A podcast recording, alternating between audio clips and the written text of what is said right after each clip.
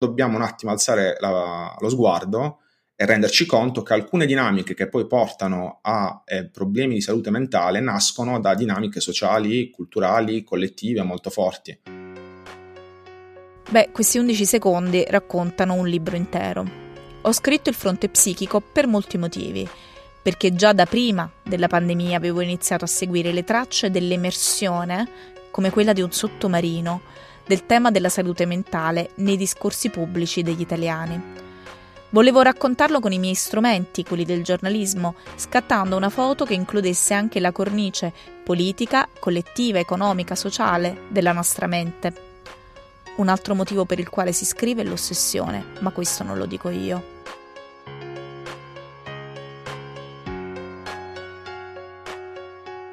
Stai ascoltando Stati di Salute, questo episodio sulla dimensione politica della salute mentale in Italia. Sono Jessica Mariana Masucci, ti accompagnerò io. Siamo alla quarta puntata del podcast legato alla newsletter. Per ricevere i prossimi episodi iscriviti se non l'hai già fatto. Intanto, come nostra abitudine, finiamo ad ascoltare la sigla.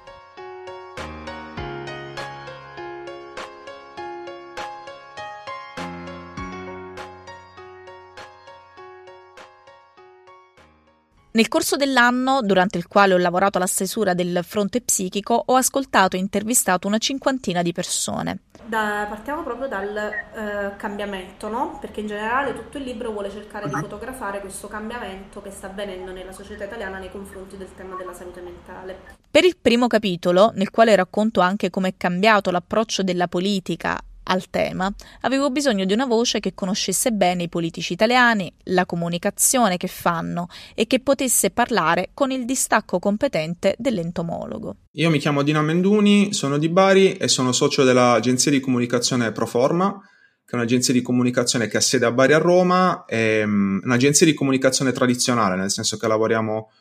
un po' in tutti i settori della comunicazione, ma io nello specifico mi occupo di consulenza politica, cioè di fare campagne elettorali e consulenza per partiti o singoli leader, e anche eh, strategic planning, quindi progetti strategici non politici.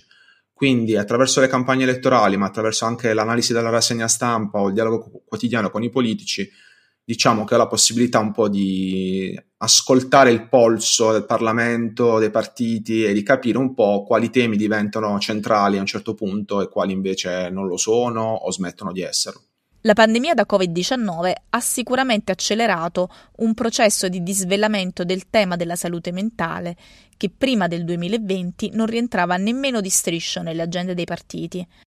Adesso non è diventato un tema centrale, assolutamente no, ma almeno esiste ed è già un passo avanti. Nei programmi elettorali per le politiche dell'autunno 2022 un accenno da qualche parte si è visto, anche se molto di sfuggita. Avevamo già assistito con il governo Draghi all'approvazione del bonus psicologo e a proposito quando ho sentito Amenduni per questo podcast caso ha voluto che fosse proprio il giorno della scadenza per la presentazione all'INPS delle fatture per il bonus psicologo 2023. Insomma, la domanda da cui sono partita è questa. Nell'interessamento della politica alla salute psicologica dei cittadini, dobbiamo vedere una sana apertura culturale oppure il semplice opportunismo del politico che vede un trend da cavalcare? Io penso che sia 50-50, nel senso che sicuramente il Covid e le sue conseguenze hanno posto un tema di salute mentale a livello generale, nel senso che ci si è resi conto che alcune situazioni di forte stress e di trauma portano le persone ad avere un certo livello di sofferenza che richiede un certo livello di cura. Quindi è come se il Covid fosse stato un grande svelatore di questioni che un po' erano tenute in silenzio, perché comunque in Italia, soprattutto nella provincia italiana, continua a esserci lo stigma per cui se tu accedi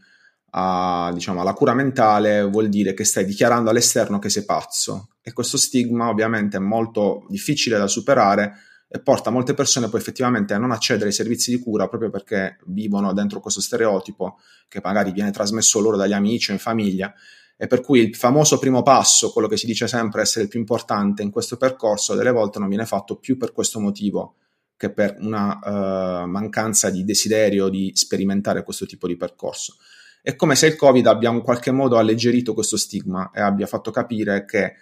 occuparsi di salute mentale non, è, non vuol dire uh, parlare solamente di persone in situazioni, diciamo, psichiatriche o di patologia grave, ma che faccio un, un, un esempio abusatissimo, così come vai da, uno, da un fisioterapista quando ti fai male a un ginocchio, una caviglia, allo stesso modo, se senti di avere problemi di ansia o depressione, comunque in generale un mancato equilibrio nella tua, nella tua vita personale, ti rivolgi a uno specialista che ti dà una mano. Questa cosa qui è diventata più accettabile socialmente grazie al Covid e nel frattempo, e quindi, quindi c'è una sensibilità reale rispetto al problema, e questo è il primo 50%, poi secondo me c'è il secondo 50%, cioè il fatto che il tema genu- genuinamente è diventato un tema centrale soprattutto per le generazioni più giovani che hanno un approccio molto meno stereotipato all'argomento, che quindi sviluppano volumi di traffico rilevanti sui social media e quindi la politica che come tutte le forme di comunicazione è molto attenta ai trend ha capito che c'è un pubblico, un target elettorale a cui dare delle risposte e quindi si sta muovendo magari più velocemente rispetto alla media anche perché c'è una componente di pressione comunicativa su questo argomento. Però è difficile dire quali delle due parti Uh, quale delle due parti è più determinante dell'altro, come se si fosse formato un circolo, cioè il Covid ha abbattuto in generale lo stigma, l'aver abbattuto lo stigma ha portato persone a esporsi pubblicamente, l'esporsi pubblicamente ha portato la politica a quantomeno a rendersi conto che c'era una discussione in corso e che bisognava fare qualcosa. Ok, ma siccome una cosa che si è resa evidente um, parlando con uh, le fonti che ho consultato per uh, ogni capitolo del libro, che uh, dietro lo slogan uh, combattere lo stigma uh, mh, c'è una tale varietà, di, c'è una tale complessità che non basta parlarne, ma è importante il modo in cui se ne parla. Um, innanzitutto ti faccio due domande. Allora, innanzitutto, qual è il modo auspicabile? Che magari cos'è che ancora manca alla comunicazione politica riguardo questo tema. E l'altra domanda um, è se ancora, immagino di sì, però magari invece mi contraddici, uh, vedi solamente un approccio di tipo economico da parte della politica su questo argomento e non di tipo culturale, come ci eravamo detti quando ci eravamo già sentiti per l'intervista del libro. Sì, parto dalla seconda domanda perché poi mi aiuta a, risbo- a sviluppare meglio la prima. Al momento c'è ancora un approccio economico perché uh, non c'è ancora l'idea um, che va ancora promossa, non solamente in politica, ma in tutti i settori della società, che la salute mentale fa parte dei processi di cura del sé con lo stesso livello di dignità e di importanza rispetto a qualsiasi altro processo di cura del sé cioè eh, appunto come andare, andare, in palestra o prendersi cura del proprio, del proprio aspetto fisico, dell'estetica. Uh, se alcune cose sono ampiamente sdoganate e considerate normali nella vita delle persone, la salute mentale appunto ti, ti pone un punto interrogativo, è come se chi ne parlasse avesse più bisogno di aiuto rispetto a chi non ne parla o chi va dallo psicoterapeuta abbia per forza più bisogno di chi non ci va cosa che non è assolutamente vero. Quindi per superare l'approccio esclusivamente economico, cioè diamo soldi a chi sente di voler andare dallo psicoterapeuta, è importante fare questo scatto in avanti e cioè considerarlo, considerare il tema della salute mentale come un tema, tra virgolette, di fisiologia della vita quotidiana delle persone. Quando riusciremo ad arrivare a questo tipo di ragionamento, cioè considerare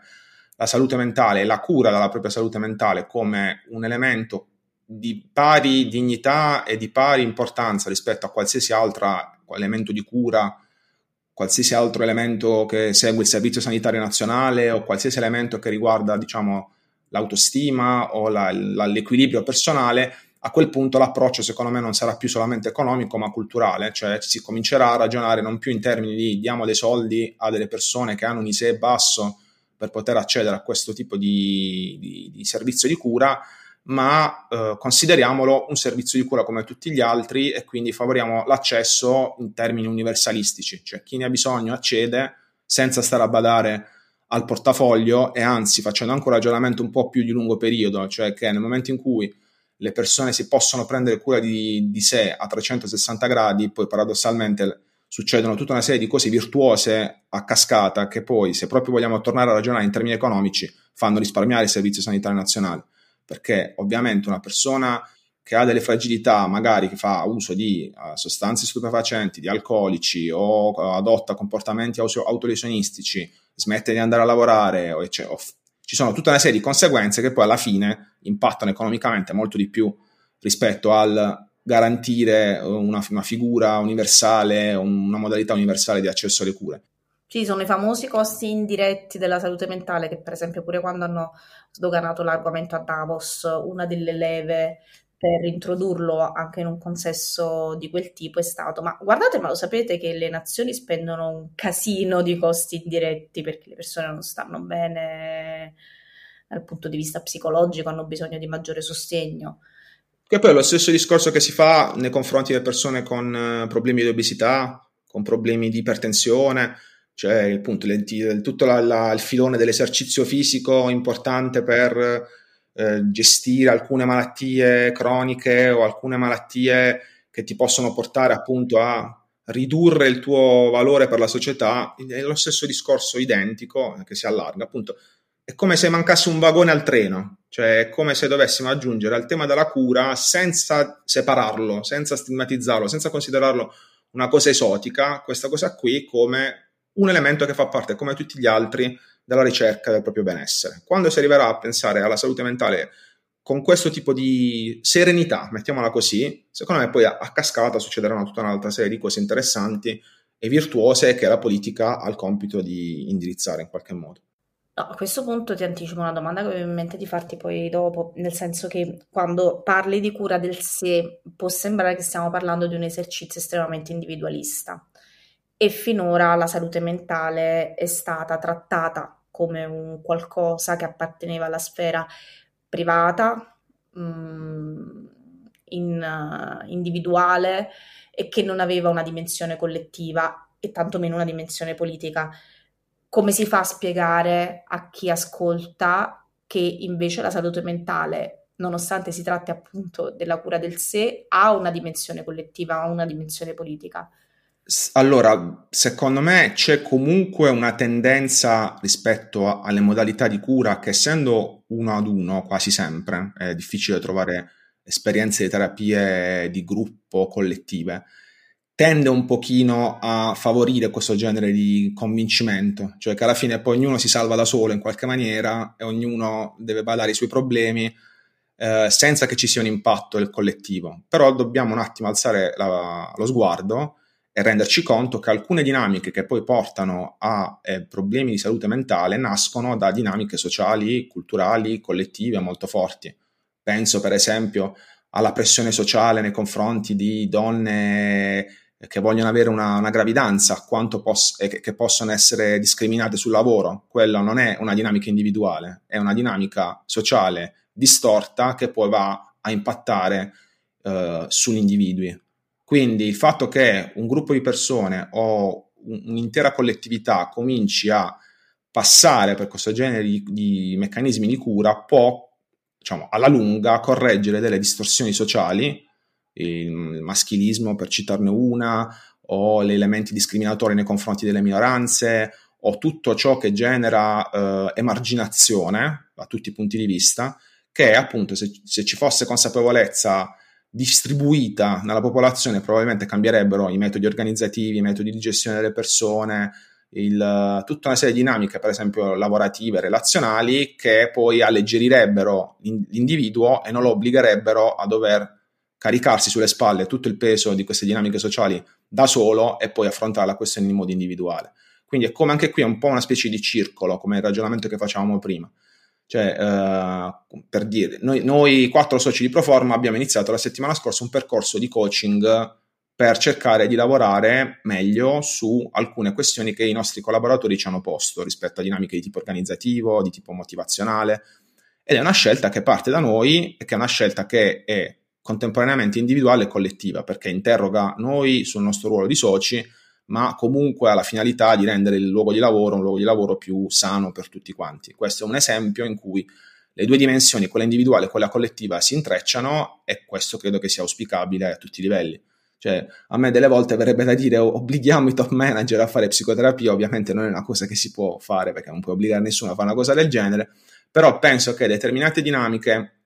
distribuite poi possano portare a dei benefici di tipo collettivo, comunque una riflessione collettiva sulle ragioni che possono portare le persone a sperimentare problemi di salute mentale, perché non è semplicemente una questione di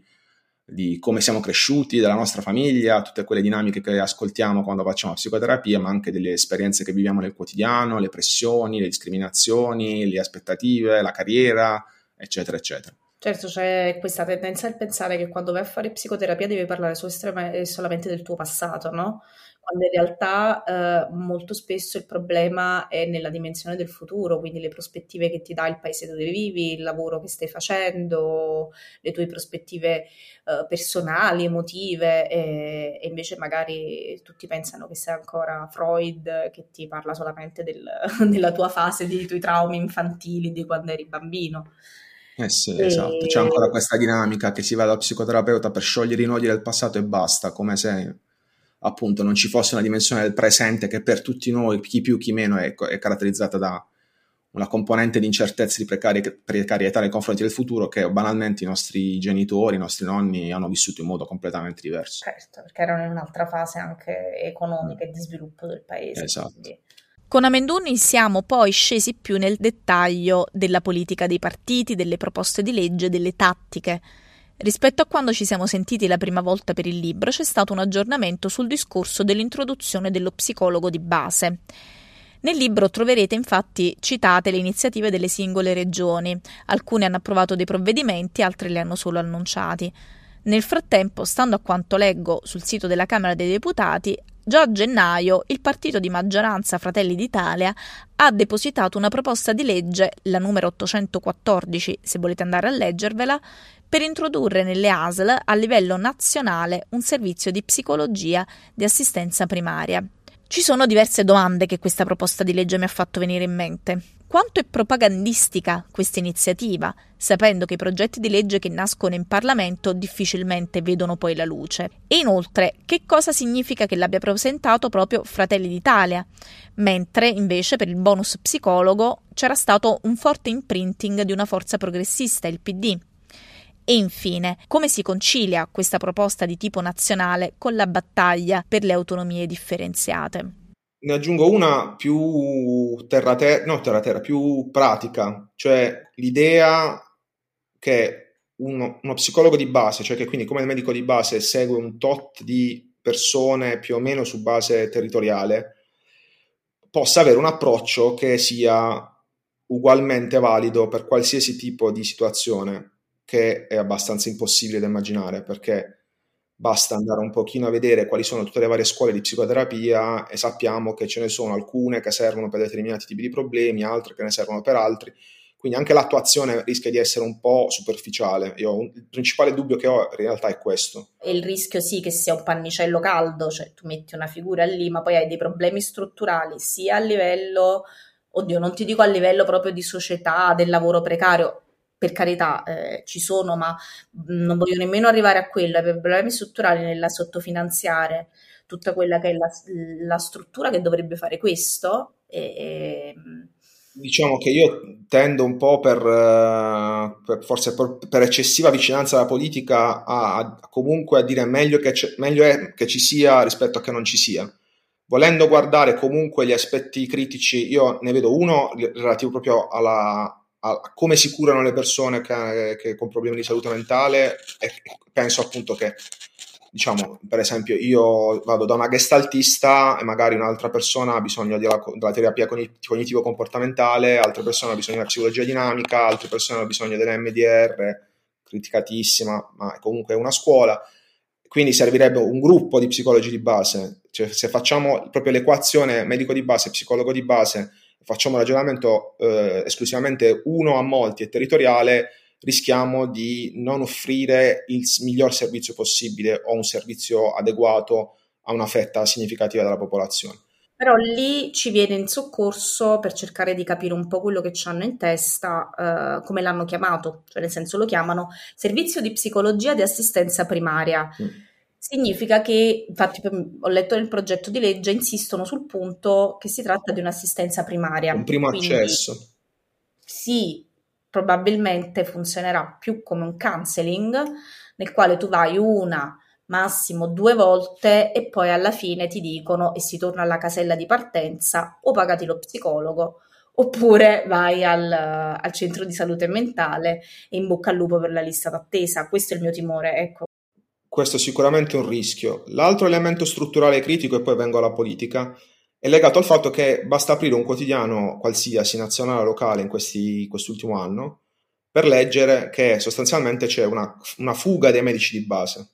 per tutta una serie di motivi, anzianità, stipendi troppo bassi, numero di persone troppo alte da coprire, eccetera, eccetera. Quindi mi sembra strano in questo momento in cui c'è un problema legato proprio alla medicina di base riuscire a costruire una struttura, tra virgolette, parallela che invece sia solidissima. Per cui anche lì c'è una perplessità sul fatto di poter attuare una seconda rete quando la, la rete principale sta, sta, venendo meno e quindi anche lì c'è, c'è un qualche, qualche, dubbio. Rispetto alla politica, eh, io penso che eh, Fratelli d'Italia si sia mossa, nonostante la questione dell'autonomia differenziata di cui loro farebbero volentieri a meno, ma che fa, fa, parte di un patto elettorale con la Lega e su cui comunque qualcosa devono cedere e bisogna vedere cosa cederanno e quando, perché fino a questo momento se ne parla molto, ma non siamo ancora arrivati all'operatività e secondo me Fratelli d'Italia cercherà di arrivarci il più tardi possibile o di trovare un pretesto per non farla arrivare, anche perché poi dal sud arriveranno sempre più pressioni quando a un certo punto il reddito di cittadinanza non ci sarà più e lì quindi ci sarà poi tutto un tema sociale da affrontare. Ehm, per cui questo tutto sommato non mi stupisce più di tanto. Penso però che siccome alcune regioni, la Toscana, anche in Puglia se ne sta parlando da tempo, stavano cominciando a muoversi in autonomia e quasi sempre ci si muoveva in autonomia regioni del centro-sinistra, è come se a livello nazionale Fratelli d'Italia avesse capito che se non avesse piantato una bandierina il tema sarebbe stato definitivamente appannaggio del centro-sinistra come lo era stato fino a questo momento. Quindi qui ci vedo un elemento di tattica politica, cioè il non farsi superare a sinistra su un tema che comunque è un tema sanitario e quindi diciamo sarebbe un tema di interesse generale. Quindi là ci vedo un po' di opportunismo perché comunque le regioni si stanno muovendo in ordine sparso. Mentre rispetto all'autonomia, ripeto, secondo me Fratelli d'Italia farebbe volentieri a meno dell'autonomia e quindi tutto sommato ci, ci sta che, che, provino a mettere una bandiera. Il problema è che comunque stiamo agendo a scatti, che ripeto è meglio, che, meglio di niente, ma è come se si voglia provare a inseguire una questione che la politica apprende da fonti terze, cioè che apprende da, dai social, dalla generazione Z, apprende dagli studi post-Covid, apprende dalle ricerche in America in cui dicono che sta arrivando l'epidemia di solitudine, leggevo un articolo di Repubblica qualche settimana fa, e quindi ci si inventa qualcosa di veloce per cercare di far capire che si è sul pezzo. Però è chiaro che un tema globale, perché è un tema di salute, affrontato così rischia poi di complicare le cose, rischia di aumentare la diffidenza nei confronti della, della, degli psicologi, perché appunto se io vado dall'ipotetico psicologo alla psicologa di base e mi dicono dopo due sedute vai a pagarti le, le cure da solo, siamo punto da capo. Quindi, eh, premesso che preferisco che ci sia rispetto a che non ci sia, però bisognerebbe fare moltissima attenzione a come viene attuata, a come viene messa in pratica, a non lasciare i pazienti da soli, ma questo vale per tutti i temi di salute dopo l'inizio di un percorso e così via. E la speranza appunto è che in questi mesi di riflessioni, magari di ulteriore consapevolezza, piano piano si riesca a far sì che non sia semplicemente l'inseguimento dell'attualità, ma qualcosa di strutturale, che alla fine, ripeto, l'obiettivo principale è, come dicevo prima, attaccare un, un vagone al treno della, del tema della cura, della cura L'importante è questo, arrivato a questo, secondo me tutto il resto scorre più fluidamente. Adesso siamo ancora un po' navigando a vista, però è chiaro che è un argomento su cui bisogna tenere gli occhi aperti perché non è semplicemente mettendo lo psicologo di base che abbiamo risolto il problema, un problema individuale, collettivo, sociale. Sì, lo psicologo, anche il bonus, ecco. Esatto. Ancora peggio il bonus. E poi il bonus appunto è veditela tu, io ti do i soldi, veditela tu, eh, ma ovviamente non risolviamo nulla o comunque diamo soluzioni sempre di, troppo di breve termine, anche perché alcuni cicli di psicoterapia sono lunghi necessariamente, lunghi e che richiedono continuità. Quindi il bonus è stato strutturato in modo tale da aiutare all'inizio, ma poi un po' te la devi vedere tu e siamo punta da capo. L'ultima cosa che ti volevo chiedere, verrà il giorno in cui, visto che me ne parlavi l'altra volta quando ci siamo sentiti per il libro, in cui arriverà il politico di, insomma, di, di rilievo eh, a dire ho fatto psicoterapia? È vicino quel giorno e quel politico di che colore sarà? sul colore può essere chiunque, eh, secondo me, eh, perché penso che questo tipo di esperienza poi alla fine nasca da vissuti personali che non necessariamente hanno un colore politico. Veramente anche lì dovremmo fare attenzione, nel senso che un conto è dire una volta ho fatto psicoterapia, sto facendo psicoterapia e poi non parlarne mai più. Un conto è che se stai facendo un percorso tu abbia la uh, serenità, compatibilmente con, tua, con il tuo legittimo desiderio di riservatezza, di raccontare cosa vuol dire, di raccontare cosa hai imparato, di raccontare come, come si è cresciuti, su quali difetti si è lavorato, perché altrimenti è nella, diventa l'espressione di una manifestazione di vicinanza un po' superficiale rispetto all'argomento. Come, come dire aderire a una moda, vado dallo psicoterapeuta e mi fermo lì. Se io fossi un politico, una politica che vu- vuole utilizzare la propria esperienza personale per creare consapevolezza, awareness sull'argomento, andrei un po' più in profondità cioè cercherei di condividere quella parte di me, ripeto, compatibilmente col tuo legittimo desiderio di riservatezza, che mi faccia capire che questa cosa qui non è semplicemente una cosa che ti racconto per sintonizzarmi con il paese, ma che è una cosa che ti può, può servire, è servita a me come politico e può servire anche a te come cittadino. E secondo te invece se appunto invece qualcuno prendesse seriamente in considerazione l'ipotesi di fare un discorso di questo genere anche di ampio respiro, aiuterebbe il ritorno da dove siamo partiti, quella provincia italiana nella quale ancora andare dallo psicologo, andare al centro di salute mentale è un tabù. Una persona sola secondo me non basta, perché un leader tende comunque a generare opinioni polarizzanti, per cui magari se faccio un esempio,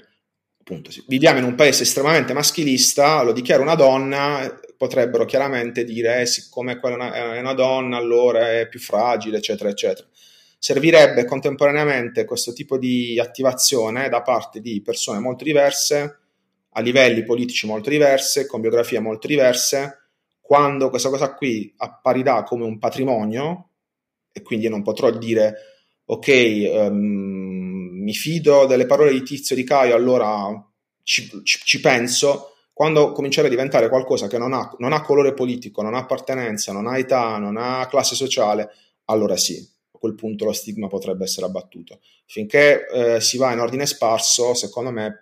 i cittadini si faranno un'opinione polarizzata, chi avrà in simpatia quel politico, quella politica, magari valuterà un po' di più questa possibilità, chi l'avrà in antipatia lo userà come argomento per dire è una persona debole, una persona fragile. Se pensiamo a tutti i discorsi che sono stati fatti in Nuova Zelanda, quando Jacinda Arden a 42 anni ha dichiarato di non avere più energie per fare politica, che è una cosa potentissima dal punto di vista simbolico, cioè è comunque coerente con quello che la politica dovrebbe essere, cioè un servizio a tempo per la comunità. E lei dice: Io ho dato tutto quello che avevo per il tempo in cui mi è stato possibile darlo. Adesso io so di non poter servire adeguatamente la mia nazione, che ripeto, per me è una forma di eh, responsabilità e di consapevolezza gigantesca, comunque in Nuova Zelanda c'era tutta una serie di uh, opinionisti, editorialisti, soprattutto di destra, che dicevano, ah ecco, vedete, le donne non, non sanno gestire le pressioni della, del, del potere. Non basterà mai una sola testimonianza, ne serviranno tante, e ne serviranno di molto eterogenee. Però la politica certamente potrebbe avere un ruolo di, di rimozione dello stigma forse anche più rispetto a personaggi pubblici, perché in questa circostanza la politica, appunto, essendo vista come qualcosa di distante dai cittadini, per responsabilità prevalentemente della politica, è come se dalla politica non ce l'aspettassimo, mentre magari da un personaggio pubblico che magari riesce a fare awareness molto di più su altri argomenti, penso sui diritti per esempio, paradossalmente una persona che noi percepiamo come lontana, che si espone su questo argomento, potrebbe smuovere di più le coscienze rispetto ad altri argomenti. Beh, forse sì, forse ancora molto presto, perché si veda uno o addirittura più di un politico raccontare della propria psicoterapia. Sebbene, per una mera questione di probabilità, certamente in Parlamento e nei partiti ci sono e ci sono sempre state persone con disturbi o anche solo che stanno seguendo un percorso di cura del sé, come l'ha chiamato il nostro intervistato, espressione che a me piace molto.